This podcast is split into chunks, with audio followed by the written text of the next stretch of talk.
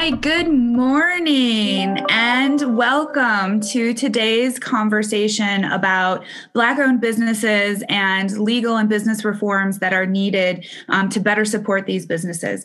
My name is Elizabeth Kronk Warner, and I have the privilege and honor of being the Dean at the S.J. Quinney College of Law. My pronouns are she and hers, and as I like to do at the start of uh, any time we gather and have an event, I want to start with our tribal land acknowledgement statement that we have here at the University of Utah. And we acknowledge that this land, at least I'm coming to you to, today from the Salt Lake Valley, uh, which is named for the Ute tribe, is the traditional and ancestral homeland of the Shoshone, Paiute, Goshute, and Ute tribes. The University of Utah recognizes and respects the enduring relationship that exists between many indigenous peoples and their traditional homelands. We respect the sovereign relationship between tribes, states, and the federal government, and we affirm the University of Utah's commitment to a partnership with Native nations and urban Indian communities through research, education, and community outreach activities. And so it seems really appropriate that we should be here as part of this important community outreach activity here today. So we are really excited to have um, what I'm hopeful is going to be a great and robust conversation, um, not just about reforms that are needed to better support Black owned and minority owned businesses um, here in Utah. And I think that's a very important conversation education. But one of the common critiques of uh, Black History Month events is that we focus on Black history and Black businesses um, and uh, supporting members who are Black within our community for one month a year. We do it in February and then we never do it again. Um, so, another purpose of today's panel is to not only talk about obstacles that may be impeding um, the success of Black owned business and other owned businesses by minority populations, but also to be very thoughtful about how we can continue this work beyond this month and this week and really challenge ourselves to do better moving forward. Um, and so, one of the things you're going to hear from our panelists is not just about current obstacles, but things that we as a community can do to better support these businesses. So, things like working on supplier diversity. So, for those of us who are at larger companies, really evaluating our suppliers to make sure that they are as diverse as they can possibly be. So, for example, here at the S.J. Quinney College of Law, um, we have recently adopted guidance anti racist goals. And one of those goals is that for all of our vendors who are under $5,000, because for anything that's over $5,000 as a state institution, we have to go through a certain process. But for anything that's under $5,000, really doing a review of our vendors to make sure that we are using uh, minor- minority owned, um, uh, veteran owned, women owned businesses whenever possible. And so that's a commitment we've made at the SJ Quinney College of Law. But it's not just for our corporations to make these and our businesses to make these commitments, but also for us as an uh, individual. And so, one of the things I think you're going to hear our panelists talk about is this idea of making an actual firm commitment in the number of uh, percentages. So, for example, 15% of your dollars could go back to Black owned businesses and vendors uh, for you as an individual. And I think we have a slide of some resources um, and websites that you can go to to find Black owned businesses. Um, so, for example, uh, there's www.buyblack.us, www.utahblackpages.com, and www.thenilelist.com, which can all help you find um, Black owned businesses. I'm modeling uh, today an outfit uh, that I've purchased from um, companies that are totally Black owned. Um, and so I personally am making that commitment myself in my personal purchases. And so I think that that is um, something that we can all do in our personal lives as well. Um, other things to think about ways that we can better support um, businesses that are owned by minority members of our community is to provide guidance and mentorship. Many of us on this call are professionals working either in the business fields or the legal fields. And so we have expertise that can be of assistance. And so I believe that um, James Jackson is going to talk about an initiative that the Utah Black Chamber is working on to provide better support. Um, this is something that we too at the SJ Quinney College of Law are actively working on. So, and I believe believe that Professor Peterson will mention this as well. We're working on creating a community economic development clinic, which will support um, minority owned businesses here in the urban community of Salt Lake City and the Wasatch Front, and then Indian owned economic development in rural communities um, as well. So we are actively working on that as well. Um, and I should mention that this is not all about the SJ Quinney College of Law today. We are also really excited that the David S. Eccles um, Business School is co sponsoring today's panel. Um, and we're really excited about the commitments that the business school is making as well. So, with that introduction, I just want to give you a brief um, overview to the format of today's panel, and then I'm going to turn it over to our amazing um, list of panelists. So, each of our panelists are going to talk for roughly 10 to 12 minutes. Um, and then, after they've each given their presentations, that should leave us with about 15 to 20 minutes for questions from you. Um, if you go to the bottom of your screen, you will see a Q&A button at the bottom. And if you type in your question there, I will moderate um, the questions and so ask those of our panelists after they're done with their presentations. Um, we have three amazing panelists with us today. Um, so first we have James Jackson III, um, who is the executive director of the Utah Black Chamber um, and has extensive experience, uh, business experience here in Utah. And so he's going to start us off by really framing um, the situation that's happening here in Utah. Then we're going to hear from Annie Lither, who works with Zions Bank and has a lot of experience in how to better support um, these uh, Black owned and Indigenous owned businesses from a business perspective. And last but not least, we have Professor Christopher Peterson, who's a professor here at the S.J. Quinney College of Law, um, also a, a gubernatorial candidate. And so he has some perspectives to offer both from the legal perspectives and what he learned um, on the governor's trail in terms of what we can do better to support our businesses. You will note that our panelists today um, are racially diverse. This is not a panel of all Black leaders in our communities, and that's deliberately so because supporting um, minority businesses and Black owned businesses is not something that should rest on the backs of our Black community. This is something that we all need to invest in, and we all have an important role to play. And so we have um, a deliberately diverse panel here to talk about uh, this and to, to suggest and to show that this is not just for the Black community, this is for all of us, and that this is incredibly important. And we all need to work towards this goal. So with that, I'm going to turn it over to James Jackson III, uh, who's going to start us off. And I'm going to turn off my video and my mic, but I will be back for the Q&A later. Mr. Jackson. Thank you, Dean Kronk Warner. Appreciate the invitation. And good morning, everyone. It's a pleasure and opportunity to speak with you um, this morning. I'm always representing uh, uh, being an alumni of the University of Utah. This is my third presentation this week within the University of Utah. So I told myself I'm going to be better engaged alumni other than just attending football games. And so I definitely feel I made that commitment this week. When I first founded the Utah Black Chamber in 2009, the Black population was at a 0.8 population. Um, was where we were sitting, and I felt at the time the Black Chamber would maybe grow to maybe um, about hundred members. Um, there was a need, even though the the community is small um, I felt that there was still a need, mainly because of the, the the lack of resources, lack of visibility, lack of education for these businesses, because they're all part of the community, but weren't being represented as well as all the other businesses. And as we continue to grow and expand and develop the relationships and the resources, here today. We've now grown to over 250 members and approaching 500 members by the end of this year as we expand throughout the whole entire Utah footprint instead of just in Salt Lake City.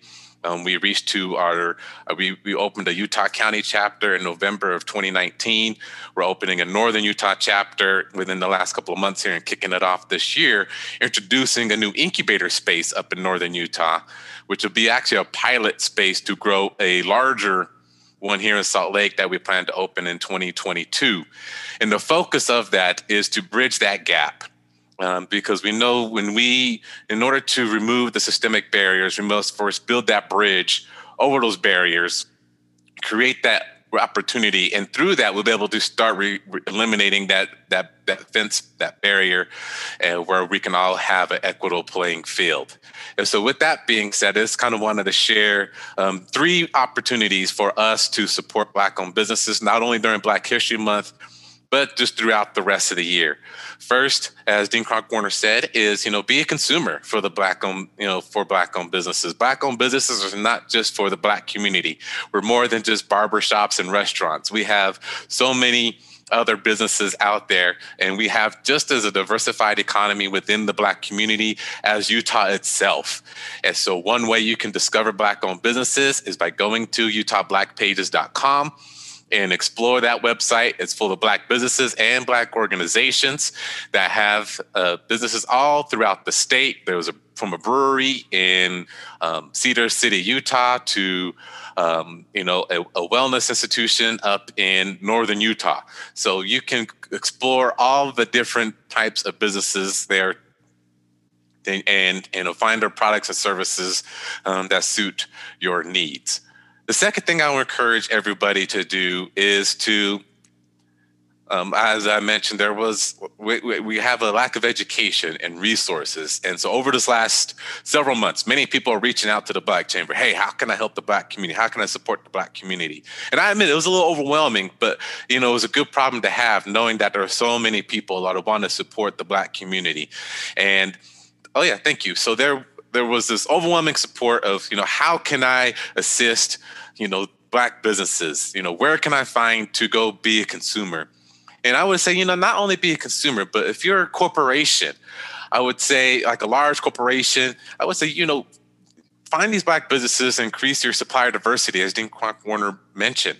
You know, there are so many businesses that can offer these products and services that you're using right now. Um, bringing them on board as a vendor, you know, um, uh, elevate the competition, build some innovation, um, and possibly even lower your spend by identifying and growing with diverse businesses throughout the state of Utah. And also offer some support or mentorship. Well, there's a lot of needs within the Black businesses because um, nationwide Black businesses have 10 or less employees.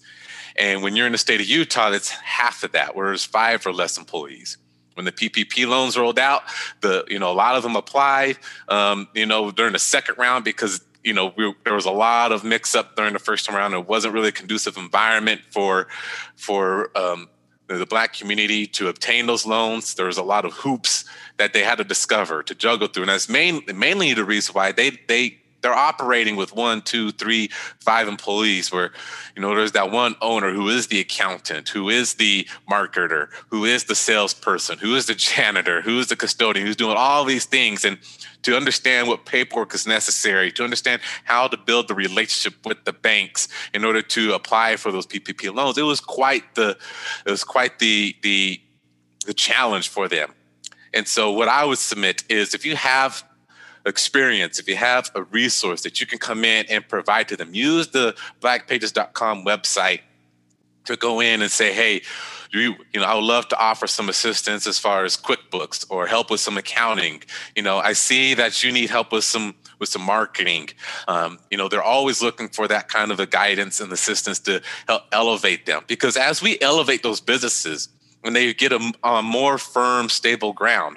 Mind you, during this pandemic, black owned businesses were closing at two to three times the rate as white owned businesses. So it's, it's important that to support our overall economy, that we look towards and pay be a more intentional focus to the black owned businesses, to the diverse businesses, create a more stable platform because once we raise them up, we impact the overall local economy. Diversity adds dividends because once we help elevate them, they're able to add more jobs back into the economy. They're able to add more money being spent into our local economy. And then we help close the racial wealth gap. So when we want to go in and support those businesses, offer your, you know, your wisdom, your experience, your consulting help, your background to support those businesses. And then finally, what I would ask is to burst that bubble expand your influence in order to continue your support of the black owned businesses throughout the rest of the year instead of just black history month right? Usually when there's a, a certain focus on a particular community during a given month whether it's black history month or hispanic heritage month or um, indigenous peoples month you know we we we have that intense focus and then when that focus dies or goes away then you know it goes away from our mind as well So this is why it's important to expand your influence, build relationships, learn to connect with people outside of your own network. When you learn to connect with other people outside your own community and gain those relationships, you're more apt to go continue to support them. Um, and then you're able to identify where their needs are. You can be a support team for them. So if you're not that particular person, you can provide accounting or who can provide marketing or can provide any type of web development experience. You may know someone you know use that linkedin type framework where the second or third degree connection that you can introduce them to and help them you know navigate and and and uh, put them on a more stable platform. And like i said when we do that we're able to elevate our whole whole economy. Utah is performing better than all the other uh, states out there. And it's important. We we always i feel like we're in the, we're very competitive state right? We always want to be that number one. And to continue to be number one it's important than ever that we support diversity especially in these during, during these challenging times.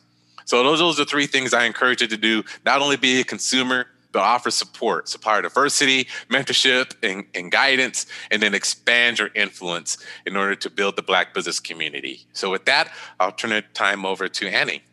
Thank you so much. Thank you, James. Hi, everyone. It's so great to be here today. My name is Annie, and uh, my pronouns are she and hers. I graduated from the University of Utah with a bachelor's in marketing in 2011. So it's so great to be here with you all today. Um, and thank you to Dean Kronk Warner and the School of Law for the invitation. Uh, as a Southeast Asian woman of color, I hope to share my perspective on how to grow as an ally to our Black community, our Black owned businesses, and really how to take action against anti Black racism as an individual, as a business, and really given my professional background, a little bit as a marketer. Uh, over the past year, I feel like there's been a lot of conversation about anti racism, and most of that has been stemming from the murder of George Floyd. And, you know, oppression really impacts all communities of color, and it's important that we support each other.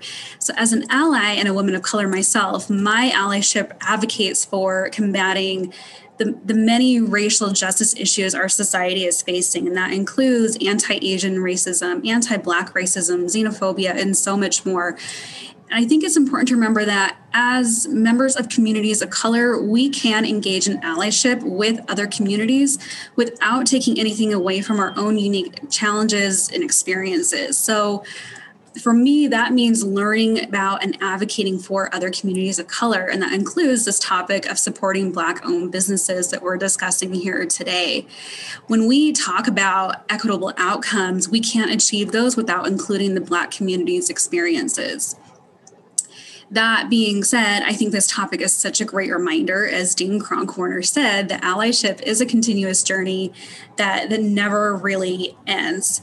And it's absolutely one that goes on year round. Um, it's not just one month of the year. So, when we all walk away from today's discussion, I hope that we can carry these takeaways with us into the future um, and that allyship doesn't really end when Black History Month ends. Over the past year, Edelman has put out several really great reports on how everything going on in our world, from the pandemic to the racial justice movement, um, how it all impacts brands and organizations. They released an updated Racial Justice in America report last fall, and there's a couple of insights I would like to share with you all today. One, Anti racism is a long term expectation for business, and that impacts everything from hiring, retention, development, and promotion, community partnerships, supply chain oversight, and vendor relationships. And they all must have full racial representation. Two, CEOs must partner with trusted peers, subject matter experts, activists, and advocacy groups to gain credibility. And three, from a marketing standpoint, it's important to take a critical approach to campaigns, partnerships, and overall strategy. And, and I would add, you know, if you're not thoughtful, marketing can quickly become very performative and tokenistic. So it, it does require some thought. And their most recent report, uh, the Edelman Trust Barometer 2021, also has some interesting tidbits I thought I'd share with you. Their study showed that business is not only the most trusted institution among the four studied, but it is also the only trusted institution with a 61% trust level globally. And that's compared to NGOs, government, and media. And in that same survey, 86% expect CEOs to publicly speak out on societal and local community issues. And finally, the likelihood of trust increases by roughly 4.7% when businesses are driving economic prosperity for everyone. So we all know there's there's so many elements to, to creating a business, and I think it's important as allies, we take the time to understand some of the barriers Black business owners are facing, whether they be institutional, from a you know market based, or even sociocultural. Um, so some of those may be you know limited access to capital, and you know the things that James was talking about, the, the mentorship that Black entrepreneurs um, need as they are building their businesses.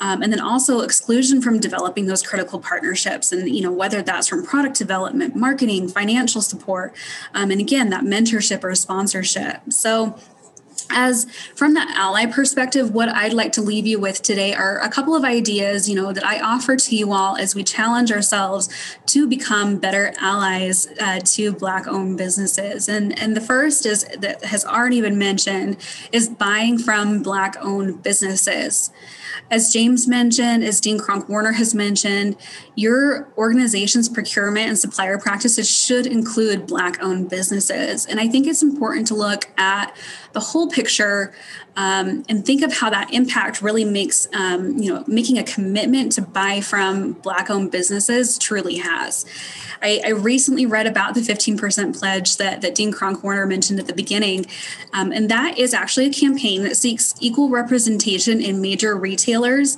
and companies and asks them to committing to spend 15% of their dollars with Black owned businesses. And there's actually two elements to this, um, as we've already been talking about today.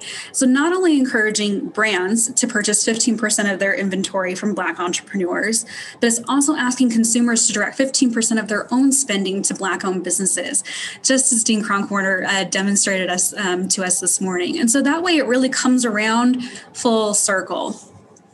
And in addition to the directory that James and the Utah Black Chamber has created, another resource that was shared this morning is one that a friend of mine shared with me, um, which is called the Nile list.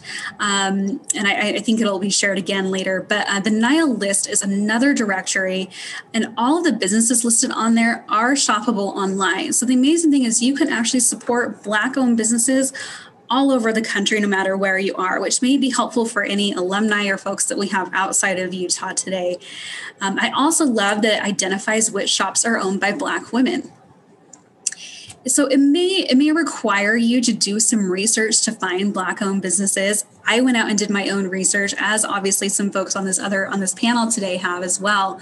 Um, you know directories like the utah black chambers and the Nile list are great resources to refer to but it's also okay um, to do a little research on your own. You know being an ally takes some work um, and that's going to include some time and energy. And so it's, it's okay to go out. I think we need to get comfortable that when we're looking for a new product or something in our lives um, that that we're challenging ourselves to maybe do a little research and, and consider other alternatives last summer we saw a lot of brands um, reacting to the racial justice movement on social media. So i'm going to put my, my marketer hat on here for a second.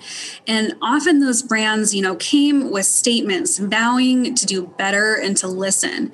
And so many of them were quick to post on instagram a photo with people of color even if all of their other photos or previous posts were lacking diverse representation. So after the noise of the protests faded away many for many of those brands that action that should have come you know afterwards never never came. There was no discussion on how to surround themselves with diverse stories and how to learn from them. So that brings me to my next point which is amplifying black voices.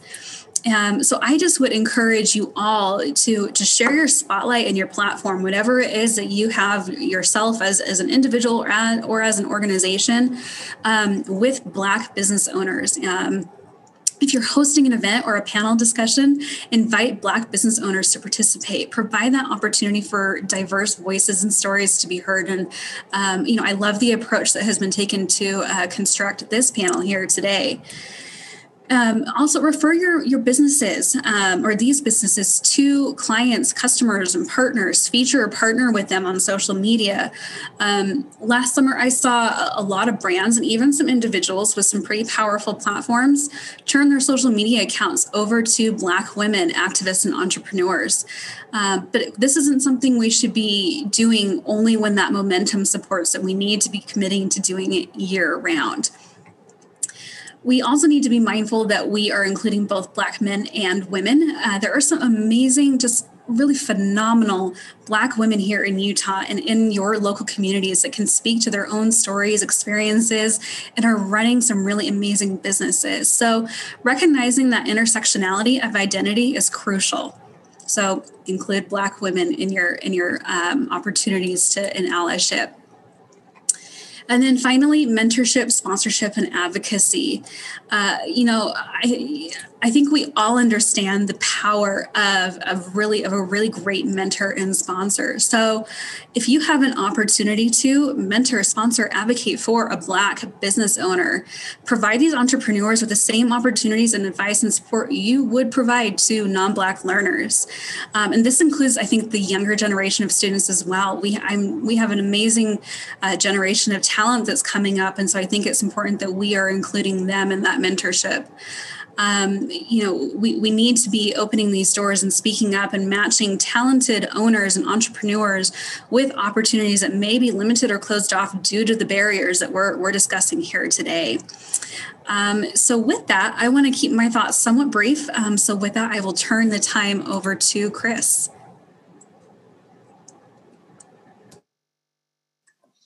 well, hey, everybody. Um, uh, thank you so much uh, uh, to Annie and to James, and also thank you for the invitation to Dean Kronk Warner. It's such an honor for me uh, to get to speak at a Black History a Black Black History Month event. It's first time I've ever been invited to speak at something like that. I also, before I start, too, want to thank our events staff and our IT staff who help uh, put on these continuing legal education programs because I think they're a real service to the legal community and to attorneys out there who are trying to get their CLE credits done. Um, so I wanted to focus my comments start on uh, uh, some historical uh, points, and, and they're all in service to a broader point I want to make, which is that supporting Black owned businesses, in my view, means building wealth in Black communities because uh, it's, you know, it, running a business, starting a business is incredibly difficult. Most businesses fail from whatever background you're from, but it's especially difficult if you don't have the resources to weather hard times and don't have access to capital to borrow money in order to get that business up and running or bridge uh, downturns in the market. So I, I want to look back in time and talk a little bit about uh, uh, credit in the history of America with respect to Black people. So obviously, the great sin of America is it was slavery. But after the Civil War and Emancipation, uh, in the in the South, the American landed gentry turned to using the sharecropper system as a substitute for slavery. Uh, and what that meant was that uh, Black farmers uh, farmed over the course of a season, only expecting to get a small portion of uh, only to share in, in the total amount of, um, of value that was produced on the farm. But they would borrow each season, attempting to pay back those debts uh, with the produce of the of the farm at each season. But the interest rates were extremely high, um, uh, oftentimes 50 to 90, even over 100 percent for a commercial, a business loan. Um, and, uh, and, and that's what led uh, W.E.B. Du Bois in his Souls of Black Folk book, uh, you know, landmark book book at the big at the end of the 19th century um, to say that uh, slavery was replaced with slavery of debt. Um, that that continued on, and the Great Migration, as uh, many Black folks moved into great cities in the Northeast and in the Midwest, uh, and also eventually to California with salary lenders, which were the first loan sharks in American history. Their typical deal was to loan you uh, five dollars uh, today and expect to be paid six dollars back in about two week or two when when you got paid. Uh, they were the precursors to today's payday loan companies. The interest rate on that loan that I just described is an average interest rate of about about 600 percent. Um, uh, and these were extremely oppressive loans, but they uh, there were creative legal strategies uh, that the lenders adopted to try to circumvent interest rate caps that were enforced at the time. Um, those were obviously made to white folks as well, but uh, they were particularly oppressive and, and hard on uh, uh, people of color who were struggling to make ends meet in in industrializing cities. Then in the Great Depression, uh, it, the Great Depression wiped out farmers all across the country, but the remaining black farmers in the South were particularly hard hit with their farms being repossessed, forcing them to move west and, and again, hastening the, the Great Migration to our cities. And then, and then in the, in the after the Great Depression and the New Deal, FDR adopted some serious structural reforms to our banking system that paved the way for building the American middle class in the American century. And among the most of them was the most important of all of them was the 30-year fixed interest rate mortgage, which did not exist in the history of the human species until uh, the, uh, the the New Deal. And the basic structure of this deal was uh, when you get to be about 25, 30, 35, and you've gained some wealth and you have a decent job, you can borrow money for 30 years to buy a home. And over the course of that, that your life, by the time you're 60, 65 and about ready to retire, you've built a piece of a you've you've earned the right to own a piece of America and then pass it on to your kids. Uh, and that's more than anything else, in my view, in American history. That that loan is what built the American middle class, but it had built-in structural racism associated with it. The Federal Housing Administration and many of the other underwriting guidelines would literally draw red lines around uh, neighborhoods of color and uh, and designated those as too high risk for the government to provide insurance for those programs, which meant that uh, uh, African American folks were stuck in what became ghettos because they couldn't uh, get the government backed credit that facilitated migration to the, the suburbs in the 1940s, 50s, and 60s.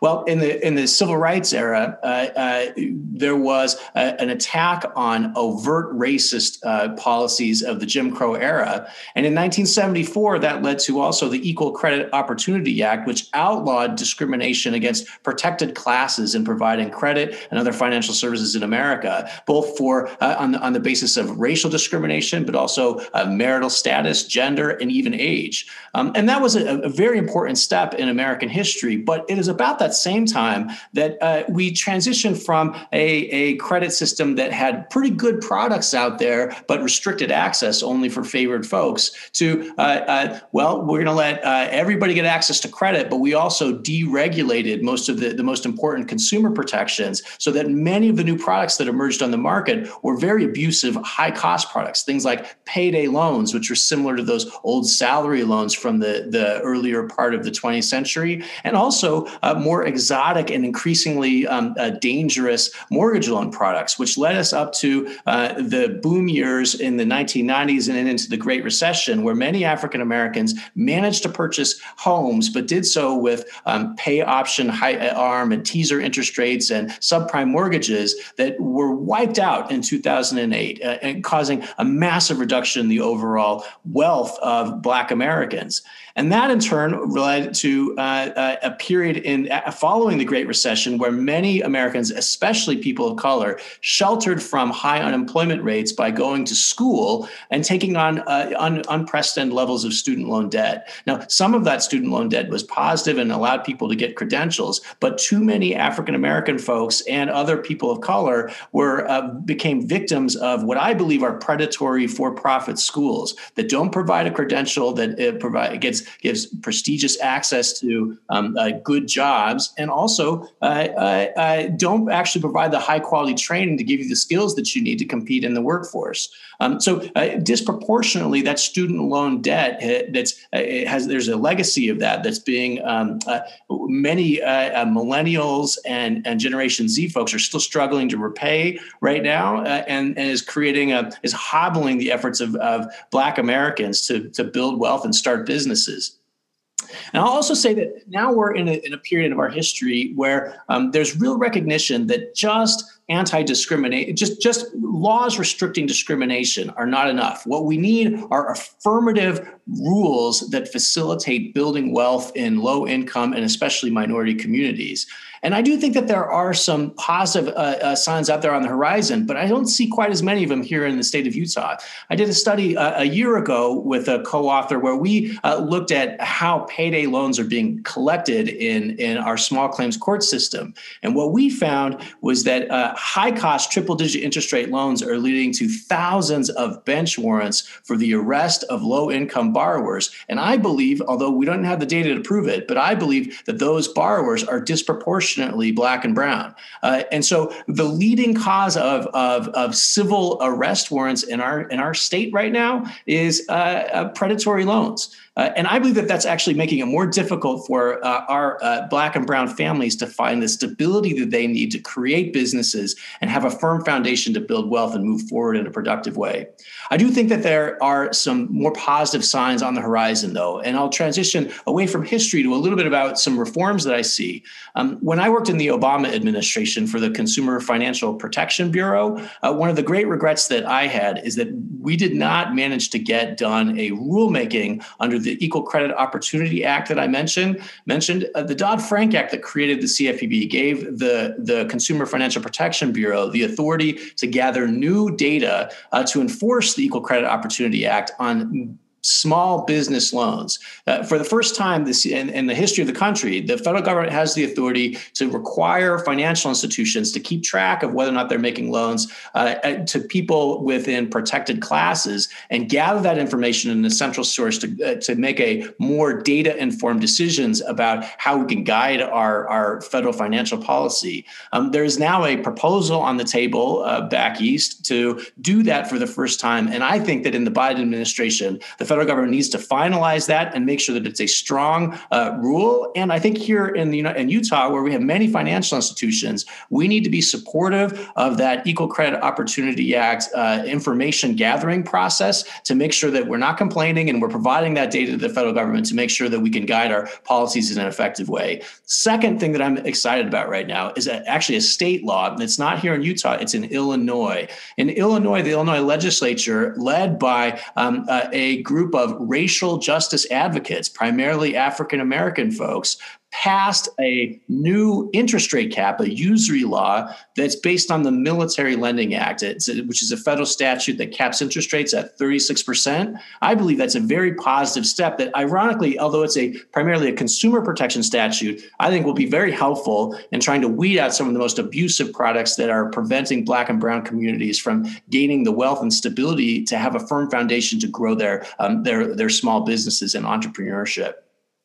Well, and I think that uh, that leads me. I need to wind up, um, uh, uh, but that leads me to to to some an observation about here in Utah. You know, I, when I say that, I know that it, folks in the banking community see that as a very far fetched and, and aggressive law. They shudder about it a little bit, but I actually don't believe that Utahns uh, uh, see it that way. Um, right now, there is supermajority support, not just amongst Democrats, but also Republicans here in the state of Utah to reenact a traditional interest rate cap to protect low income communities from predatory lending.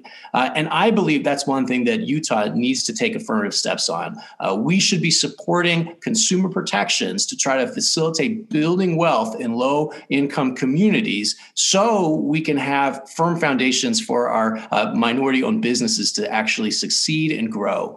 And it's not just me that believes that. You know, in closing, um, uh, in his famous speech uh, about uh, uh, uh his his famous "I Have a Dream" speech, Martin Luther King talked about uh, a promised land. He had an analogy of of Zion, something that I think resonates for many Utahns of all from all different ethnic origins. and in the conclusion to that speech, he talked about how once we achieve a greater level of racial justice, there'll be freedom, free at last, free at last, God Almighty, free at last. Well, in my uh, in a very humble and small way, uh, uh, I think that an important coda to that, or or corollary to that notion of freedom, is that we need uh, our black and brown brothers and sisters to have debt freedom at last, because uh, you know living a life it, with in, within the the the the, the bond you know, within the bonds of debt servitude is not the way to be uh, for us to have the home of the brave and the land of the free. We need to have people who have access to wealth and a foundation to grow their businesses and and uh, uh, uh, have have a good quality of life for themselves and their children. So I think that we need consumer financial protection uh, in order to support our black-owned businesses. Thank you. Wonderful. Thank you so much for those excellent presentations. Um, I know I certainly learned a lot uh, and was really appreciative of, of every all the information you shared. Um, so now we have uh, roughly 20 minutes for questions, which is great. Um, again, for those of you uh, who are attending, you can you should see at the bottom of your screen a button that says q&a um, and so if you want to go ahead and type your questions for the panelists into that uh, q&a function i will be happy to be the moderator today. Um, I know I, I, don't see a question yet, so I'll start us off with a question that I uh, I know we usually get and is always a, a topic of, of conversation, which is how can people who are not members of the Black community be better allies? Um, so, what specific things um, can in, can people do in their individual capacities, and then if they're part of organizations, um, what can they do within their organizations? I'm, I'm happy to go first. Um, you know, I, I think, as I mentioned earlier, I think being an ally is, is this journey that we're on. We're, we're, we're never going to fully arrive at allyship. Um, we, we can continue to practice it, but I think it's important to remember that um, if we get to a point where we we can say that, that's it I've done I'm there I'm done um, there there's something wrong and so uh, you know uh, you know as Dean Kronk-Warner as you mentioned earlier I think it's really important that we take that ownership on upon ourselves to to educate ourselves to learn to to study what it is that we can be doing better ourselves. And we don't put that burden on the black community to teach us ourselves. There's so many great resources out there um, from from a racial justice standpoint um, to to really further that education. And it goes beyond books and movies and podcasts. There's some really great um, just resources to, to understand how you can do it every day on your own personal life within the business setting. I would say, especially within the business setting, um, if you have a woman of color, if you have a Black woman on your team, look out for her you know look out for opportunities where where maybe she's being silenced or, or diminished or or being given you know tasks that um, are, are, frankly not at um, within her job description. Um, i think we often see a lot of women of color or, or black women being assigned really just these menial administrative tasks that, that have nothing to do with the scope of their, their job. And I, you, you wouldn't see that happening to to men. So I, I think it's really important that you know if you have women of color black women on your team really keep an eye out for them, stand up for them, advocate for them. If you see them being spoken over in a meeting saying, you know, I, I think, you know, so and so is making a point right now. Um, I think she had something to say, or that's interesting. I think, you know, she already said something like this. Can we go back to this? So um, there, there's a lot of ways, but um, I, I think it's important that you take that that responsibility on yourself.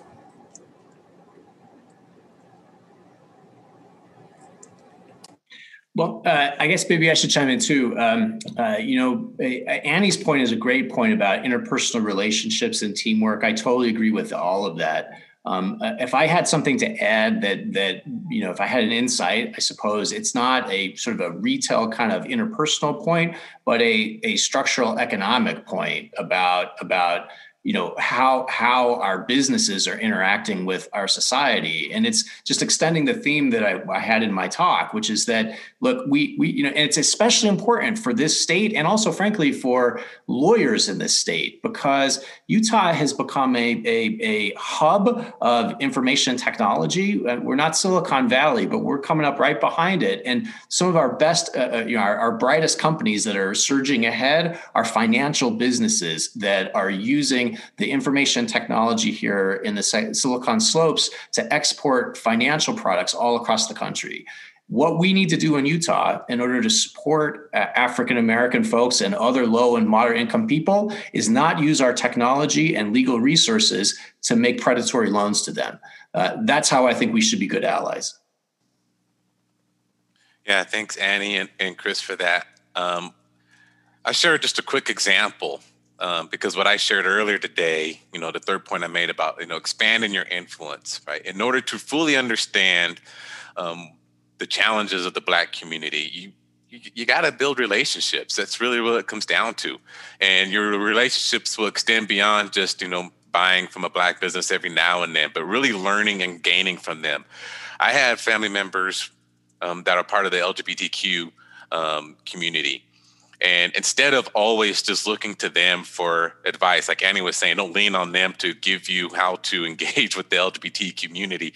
I, ex- I intentionally expanded my network.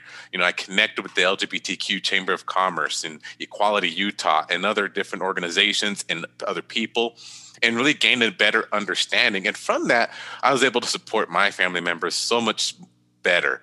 Uh, that member reached out and said, you know, I would like to, I would like from now on to have the pronoun they and as grammatically challenging if it was for me to to um, integrate that into how I how I contacted Tori.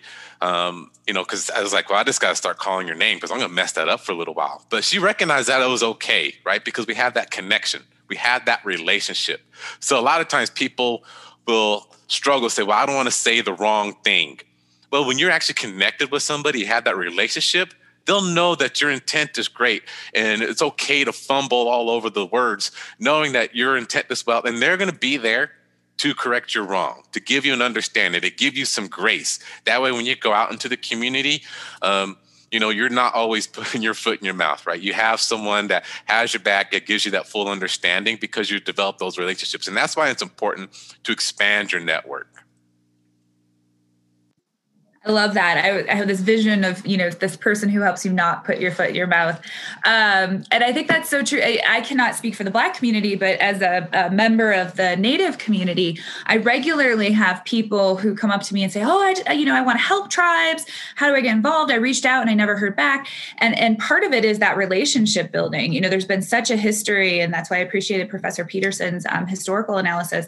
There's been such a history of oppression and um, uh, marginalized communities being taken advantage of that at least speaking for the indian country um, there's a lot of distrust there. And so people might come to indian country with the best of intentions and really want to help but if they don't have a relationship with you and if they don't know you just based on that history um, it's going to be difficult to work with the communities. And so i just wanted to echo um, what mr jackson said as so incredibly important taking that time to um, to really be invested and, and get to know the community and form those relationships relationships can can really be helpful. Um, so we have a question from Lynn who says, in terms of offering professional advice to Black-owned businesses such as small business consulting, accounting, legal, etc., is there an entity such as uh, the Black Business Chamber or other small business consulting organization that a person could connect with Black-owned businesses in need? Yeah, great question. You know, the Black Chamber, we like to be that premier hub you know, when I first started, excuse me, the Black Chamber, um, and you and and then you spoke earlier about that distrust, right? And so all the Black businesses came to the chamber for help. Uh, well, we're limited in our capacity. We, we don't we don't have paid staff, right? We're still operating on the, with a volunteer army. And what we've done is we connected with several business resources out there, like the Small Business Development Center, you know, Utah Microloan Fund, the Women's Business Center, um, the Salt Lake Chamber, and all these other resources. We developed very um, great relationships with all of them, and they engage with us in the Small Business Development Committee. And so all of those resources you can connect with because they're directly connected to the Black Chamber. And you can also come to the Black Chamber. We actually are in the process of launching a website called uh, a page on our website called the Entrepreneur Support Center where black businesses can go online, fill out a form and say, I need help here. And our goal is to connect them with a specific resource to serve in that particular need. And so we have that built out. Um, and Annie spoke about Black women owned businesses. We engaged with a few other organizations and put out a, a platform called New Pattern, which is a grant and mentorship program for Black women founders. So you can go to newpattern.org and learn more about that. Um, as we're looking for support and mentorship for Black women founders. Our first application process was 75 applicants of Black women founders here in Utah. And we awarded up um, four of them up to 10 grand and providing some mentorship and guidance for them. But given all 75 of those business owners, mentorship and support, using them, you, you know, calling like a new pattern community to just kind of wrap our arms around them and give them any type of support. So yes, you can reach out to the Black Chamber. Most definitely, you can go to our website. You can email me or the Black Chamber email um, as well, and we'd be more than happy to direct you at anywhere necessary to to provide that support. Great, thank you. Um, so, next, we have a question to all three panelists. What are some promising models for partnerships at all levels in the mentoring we all agree is crucial for build, bridging the gaps? And what are some concrete carrots you believe work to bring stakeholders to the table to be interested in real sharing of power for learning and ultimately fortifying the economic and community strengths of the Black community to be serious partners that everyone wants to partner with beyond the Black uh, History Month in a sustainable and growing way?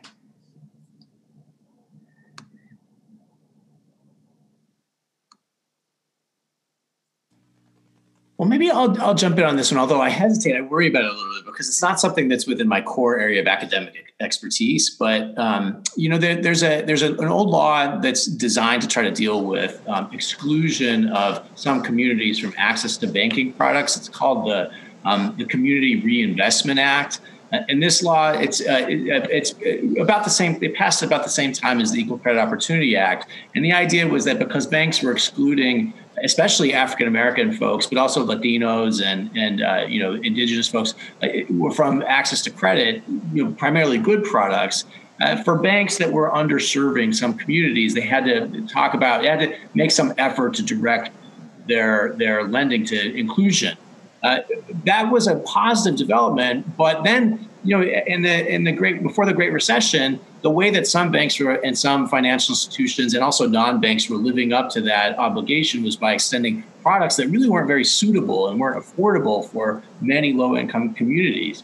Um, but I wonder whether or not in the future there isn't some way that we can redirect the Community Reinvestment Act to provide um, a business business um, uh, centers. So I know that Zions Bank has something like this, where you have a small business support center of some sort. I mean, I've walked past it, um, I, I, would love to see something like that, that where where in living up to Community Reinvestment Obligation Act obligations, there is subsidized, you know, banking industry subsidized, uh, high quality professional mentoring and counseling with accounting services, legal services uh, on a broad basis for minority uh, uh, businesses across the the, the uh, state. I, I, think that'd be a wonderful project. Whether or not there's something that's really like that, I know that the the the you know James has already talked about some of the work that the Chamber of Commerce is doing, which I think is great. Um, it would be wonderful if we could put real, you know, big financial dollars and turbocharge that with by with, with banks living up to their Community Reinvestment Act obligations. Um, it, look, it's just an idea. I don't know whether or not something like that already exists, and I hesitate to say it because I don't like talking about things that I haven't thought through very carefully. But um, thought. Well, I like your vision, Chris, um, because you know, alluding to the Black Success Center that we're we're looking to build through the Black Chamber and working with many partners like Goldman Sachs and of course, you know, within my home, Zions Bank Corporation, and seeing what we can do to put that in to to really build those partnerships. Um, sometimes, you know, Sia, you should be on this panel. I think he he doesn't he doesn't give himself enough credit. Um, it's good to hear from him. But uh, thanks, James. Thanks a lot, man. Thank you. But uh, you know, Sia is a you know a great person as well, and who asked this question. You know, a, a young cat coming from from Africa who's a rising emerging leader here, and I think if anything, he should be also participating in a lot of these panels as well. And so he asked such a question that I had to pause for me and read through it several times. So, Chris, I thank you for taking a, a stab at it. Um, but I think partnerships is the most powerful way, right? A partnership within the Black community um, with the resources that are provided. And really just starts with conversation. You know, how do banks have the conversation with business, um, Black business organizations? You know how do uh, you know how do the tech community have these conversations? We're, and we're having them right now within the stem community. We're having these conversations within the bank community. We're having these conversations. So i do see some light at the end of the tunnel. And i think chris you're right on with your vision. I think it will be coming to light here soon. Um, there, i feel there is progress coming but I think it really starts with having and be willing to have these conversations. And also, you know, it's a theme that I've used since June. You know, we, we have to listen to understand rather than listen to respond, right? And that's what we've been doing over the last several months. And it's really causing this division is that we're just spitting out from our hip our perspective and how things should be instead of really developing and listening and, form, and forming an understanding of what um, these different communities are are going through and how we can better support them. And then when we can meet them on this bridge called common ground and identify um, some solutions from there. And so just it just goes back to really starting the conversation and then really forming that vision that that Chris just shared. Um, oh my gosh, this uh, James, to your point from Sia, this was a, an amazing question. I also had to read it a few times to make sure I was understanding this. Um, but wow, um, you know, I, I, will just add to what has already been said from a partnership standpoint. To, I think to truly develop a partnership, as James said, one you need to come into it with it with an intention to listen, to understand, and not to respond. And then as that relationship grows, pay black folks for the work that they are doing. I think it's as simple as that as in terms of a concrete carrot um, in order to help develop um, you know their own economic prosperity pay them and pay them what they are worth not not what it is that you think that they are worth but actually what they are worth. Um, if they come to you with pricing it, it's not a matter of negotiation. Um, i think that you know we can all learn from that as, as individuals and as organizations as, as brands as companies uh, if you are going to take the time to create these strategic partnerships whether it's from a supplier standpoint from marketing standpoint from a consulting standpoint we, we need to be paying folks what they are worth. Um, and I'm just going to leave it at that. Yes, people deserve to get paid. Absolutely. Um, so, this last question I think that we have time for uh, goes to Professor Peterson uh, from Vince says In reference to Professor Peterson's comment on historical racial discrimination in lending practices, how do you reconcile the banking industry's argument of lost profits from interest rates cap with the fact that these higher rates serve as a modern form of discrimination and make it more difficult for Black entrepreneurs to start a business?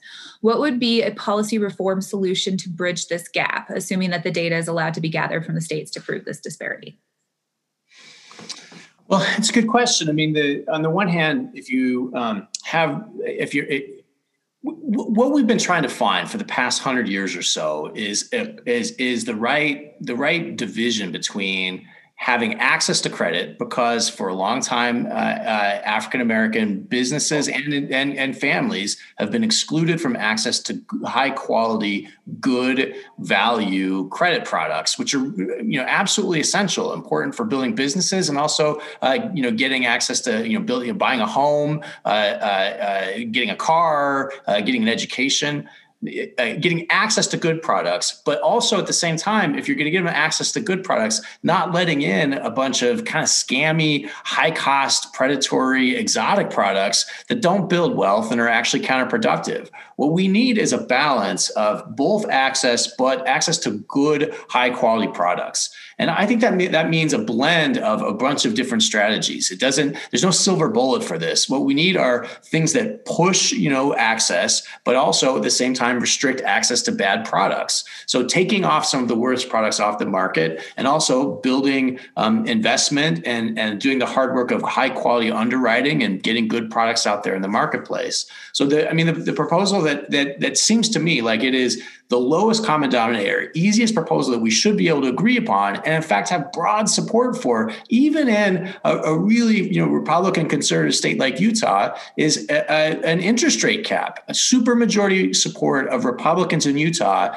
for the same law that they just passed in, uh, that that Black racial justice advocates just passed in Illinois. Um, I mean that really tells you something, doesn't it? That Mormon Republican Utahns agree with the the Black Black Lives Matter racial justice advocates in the Illinois legislature that just imposed an interest rate cap based on what the Department of Defense already figured out. Um, I, I, feel like that is ought to be the first the first kind of step that we should be able to agree upon. Um, but then you know, there's a lot of other things too. We just talked about the one with uh, uh, James about trying to find new ways to channel um, high quality uh, uh you know uh, services and products into into Black communities.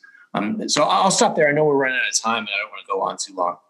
Great. If I can just chime in real quick on that, uh, Dean Kronk yeah. what alluding to what Chris said, which I think is you know a great um, uh, a great opportunity there. But understanding through the what Chris mentioned in his presentation earlier about all all those challenges that we're experiencing getting access to credit has created a distrust within the from black community to the banking community. So trust has to be gained first. And we saw the the institutional barriers that existed, you know, getting access to PPP loans. So first, this is you know going back to that relationships, developing those relationships first, and so that the black community can have that trust um, with them. You know, for example, Zions Bank has done a great job of becoming a member of all the ethnic chambers throughout the valley. You know, and and been a you know intentional effort in reaching out to the diverse community, right? To try and establish that trust, understanding each community and how they and how they interact with them because they all have different kinds of needs. So first, before we're getting to that first step that Chris talked about, you know, first start building that trust, start building the relationships, and start gaining an understanding and then the different needs that each community um, has. I think that's a, a great note to end on the importance of relationship building to do this work moving forward. Um, so please join me in thanking our amazing panelists. Um, I know I learned a lot from this conversation. It was tremendous. Thank you for taking your time. I want to remind everyone of those three websites that we said earlier so we can keep this going, not just in February, but throughout the year. So again, that's www.buyblack.us www.utahblackpages, all one word.com, and www.thenilelist, all one word com. That's Nile as in the Nile River. Um, and those are great ways to find Black businesses to support. I also want to echo um, Professor uh, Chris Peterson's uh, thank you to our amazing IT and events team. They're with us here today. You can't see them because they're dark, um, but we really appreciate all the fantastic work they do and everything they did to pull today's panel together. Um, if you want to go back to this video as a resource in the future, either um, to remind yourself of those web pages um, or um, to remind you of some of the other excellent ideas that our panelists have shared as how we can better support Black owned businesses. We will make this available on the SJ Quinney College of Law YouTube page. So please use it as a resource and share with others who may be interested um, in learning more. And I hope you all have a wonderful day. Um, I hope you um, enjoy the rest of Black History Month and uh, commit with us to moving forward and moving the needle and supporting Black owned businesses uh, in the future. Thank you so much.